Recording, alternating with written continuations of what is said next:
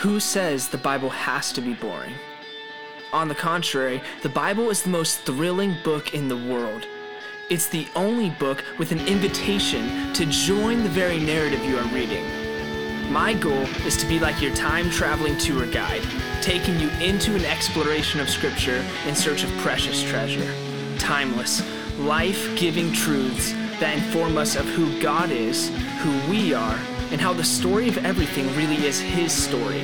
I invite you to join me as we learn to read the story, trust the story, and live the story, because there's no greater adventure than knowing the God of the Bible. I'm Braden Brookshire, and this is Adventures in Theology. Yes, welcome back to Adventures in Theology. We are going to wrap up this little mini series we've been doing on gratitude called appropriately Gratitude Experiment. And I want to recap some things, share some insights, but first and foremost, uh, thank you for being here. and also, I have some exciting things to announce that I'm not going to announce today. And I know that might be like, what the heck? That's just a little bit of bait there. Yes, it is a little bit of bait. There are some things on the horizon that I'm just waiting to see um, how it exactly comes together in terms of how I'm going to have to plan my calendar accordingly but they're really great things, and I think that will only boost um, what I'm doing here too uh, with this podcast and beyond.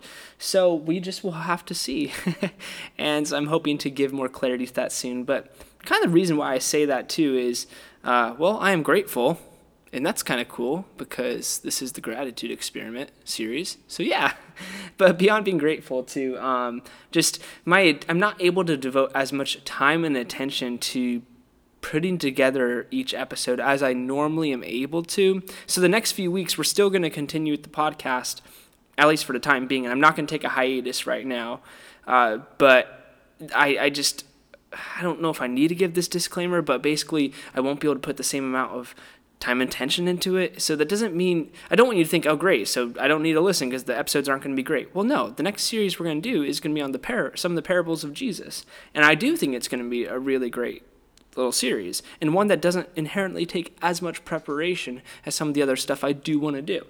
But all that to say, too, part of the reason why my attention is a little bit scatterbrained is because of some exciting things on the horizon. Anyways, let's get to today's stuff. Uh, I want to uh, start by sharing with you some personal results of this gratitude experiment. Again, it's an experiment, uh, and it will be ongoing because I don't feel like this has been enough time to really share uh, deep and resounding impact as much as immediate but still profound impact. So what can I say for now? Let me share first of all first of all what I have been doing.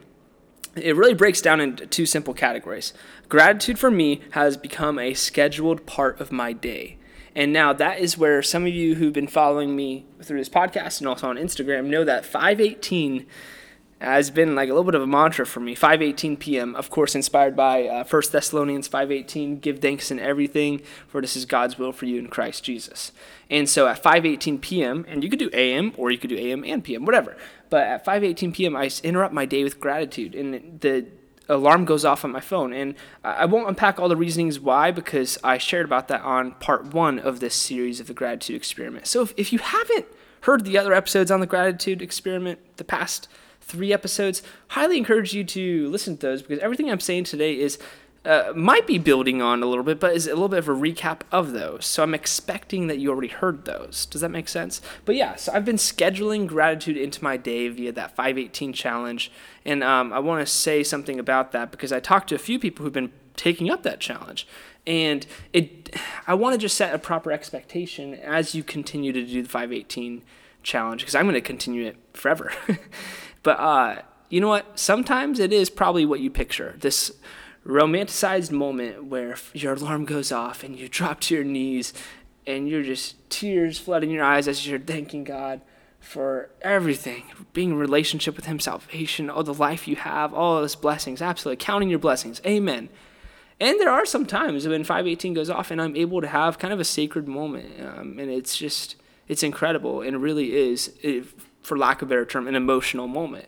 Um, but there's other times 518 goes off, like I've shared, and it's an inconvenient time. But you know what? I want to honor that commitment I've made to express gratitude. So if I'm with other people, I'll actually just ask them, hey, so what are you grateful for today in particular? So whether it's my wife and uh, my son, who's four months old, so he can't really respond. But, but or if I'm with other people, I like to ask them too. But point being, sometimes it is this, uh, you know, more spiritual, if you want to call it that. Ah, yeah, you get what I'm saying. The spiritual moment, and that lasts for a few minutes on end. And sometimes it's about a one minute thing. But nevertheless, don't don't negate the impact that 518 challenge will have that it becomes this expected thing too. Sometimes I look at my phone and it's 5:15 p.m. and it's coming up and I'm anticipating that.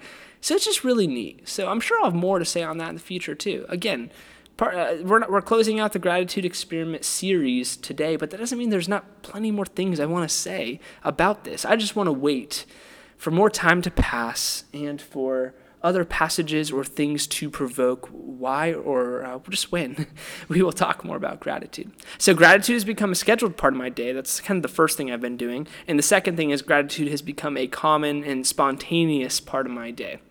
What do I mean by that? I mean that I've tried to raise my awareness in terms of times to express gratitude. You know, whether it's like you are just, man, like I'm just thankful for my gift of eyesight it, it's just how cool. Like, wow, what a common, mundane thing that I take for granted sometimes. Or if it's just things that pop up throughout the day. My point being, though, like keeping gratitude kind of on my mind, not just because, well, and also because it's a family value that Ariana and I have chosen to make a core value in our home, but like just to keep in our head, like, I am looking for this. I am looking for gratitude or things to be grateful for. That's something we discussed a lot in part two, part two, the gratitude experiment. You got to listen to it. I, that was a really wonderful episode in my opinion, just near and dear to my heart. So point being though, like there's plenty of spontaneous moments to be grateful and express it. So I've been doing that too. Now I just want to remind you on my definition of gratitude that I wrote personally. It's uh, reliving the delight of someone or something as fresh as the first time. And so you know sometimes when that something happens and it's like that first time wonderful experience of something, I want to relive that when I express gratitude. Just a reminder there. So now, th- uh, those are the two main strategies I've been implementing: uh, scheduling gratitude in my, into my day and becoming more spontaneous and looking for ways to be grateful. Three insights on how gratitude has affected me. This is very just personal in terms of like my subjective uh, results of this experiment. So I'm sure there's plenty, I mean, there's plenty more I could add, and plenty that you can add, and I'd love to hear from you on that. It's been cool to hear some feedback from some of you who've been taking up the challenge, and you've said some of these things pretty similar, but I'll just share my insights. First one is this my first insight on how gratitude has affected me is this you cannot say the phrase thank you enough especially when it comes to expressing gratitude and thanks toward God. You know, it's just one of those things. You think it's like, can you overuse certain words? Well, I'm sure some people will argue so, but I don't think thank you is one you can overuse. And I don't think there's some, anything wrong with your prayer being as simple as taking a few breaths, having your heart set on God, and just saying thank you. Just a heartfelt thank you. You know, whether you want to be as specific as possible, which specificity is great, or if you know it, you just, you feel it and you know He knows, and you just take some time to say thank you and to breathe in and breathe out and say thank you. You know what? God never tires of hearing His beloved children say thank you. So you cannot overuse that. You cannot say it enough. And man, the more we do practice this gratitude, it really does psychologically benefit us. It's like God designed gratitude to have benefits. It's almost like He interwove into the fabric of the universe in the way that humans are designed physiologically to when we are grateful we thrive. It's just so cool how all that works. But yeah this this whole you can't say thank you enough. And in fact uh, one of the memory verses i'm working on lately just uh, there's a well i'm not trying to I sometimes memorize verses in the biblical Greek text as just a way to really internalize. And so I'm not trying to say that to show off, I promise. But uh, and uh, Colossians 2 6 through 7 has been one I've been working on. So uh, reading here is one of the new memory verses I've been working on. But you'll hear the tail end why this is important to our discussion of gratitude, and one that I'm sure we'll talk about another time. But it says, Therefore, just as Christ, just sorry, therefore, as you have received Christ Jesus the Lord, Continue to walk in Him, being rooted and built up in Him, and being established in the faith, just as you were taught. Now, listen to this abounding in gratitude. Or you could also translate that as overflowing in gratitude. And you see, that's, that's it's a really great thing because right here, when Paul is exhorting us um, to continue to walk in what it means to be rooted and built up in Christ, one of the characteristics of a disciple then is to overflow or abound in gratitude. So again, you cannot say thank you enough. And this kind of ties into my second observation here. It's simply that gratitude is contagious. It's really contagious. Uh, I've experienced that from people I respect, who I notice exemplify this. And uh, by the grace of God, uh, apparently some people have been impacted by this series and have mentioned that this is a contagious thing. That 5:18 p.m., for example, has caught on with quite a few people, and many people I know are doing that challenge. It's contagious. This reminds me of Psalm 1 sorry, Psalm 9, 1 through 2, which says, I will thank Yahweh with all my heart. I will declare all your wondrous works. I will rejoice and boast about you. I will sing about your name most high. You know, it makes me think of something here that uh, gratitude not only is contagious, but that what if gratitude was a means of our evangelism? And more than just evangelism, more than just how we tell non believers, per se, about how great our God is, edifying one another as believers, a way of building each other up through gratitude and thanksgiving? Yes. And so, what if our gratitude was meant to move beyond the privacy of our heart and magnify God's greatness? Wouldn't that be something? See, that's why I'm a huge fan that it's not just about feeling grateful, though that it starts there, but expressing that uh, gratefulness, expressing that thanksgiving to God. It moves beyond. And you know, I think we all can agree that grateful people are magnetic to be around. They enjoy life more and are scientifically proven, might I say, to be more creative. They're just more lively people. And so I hope that I just become more and more lively as I practice and implement more more gratitude into my life because again, gratitude is contagious. Now, third and final thing that I want to just pull away from now in terms of what I've been learning about gratitude from this experiment is that gratitude is both a feeling and an action, and they fuel each other no matter which one comes first. So basically, this if you don't feel grateful, express thanksgiving anyway. And if you feel grateful, don't let it end there, express it.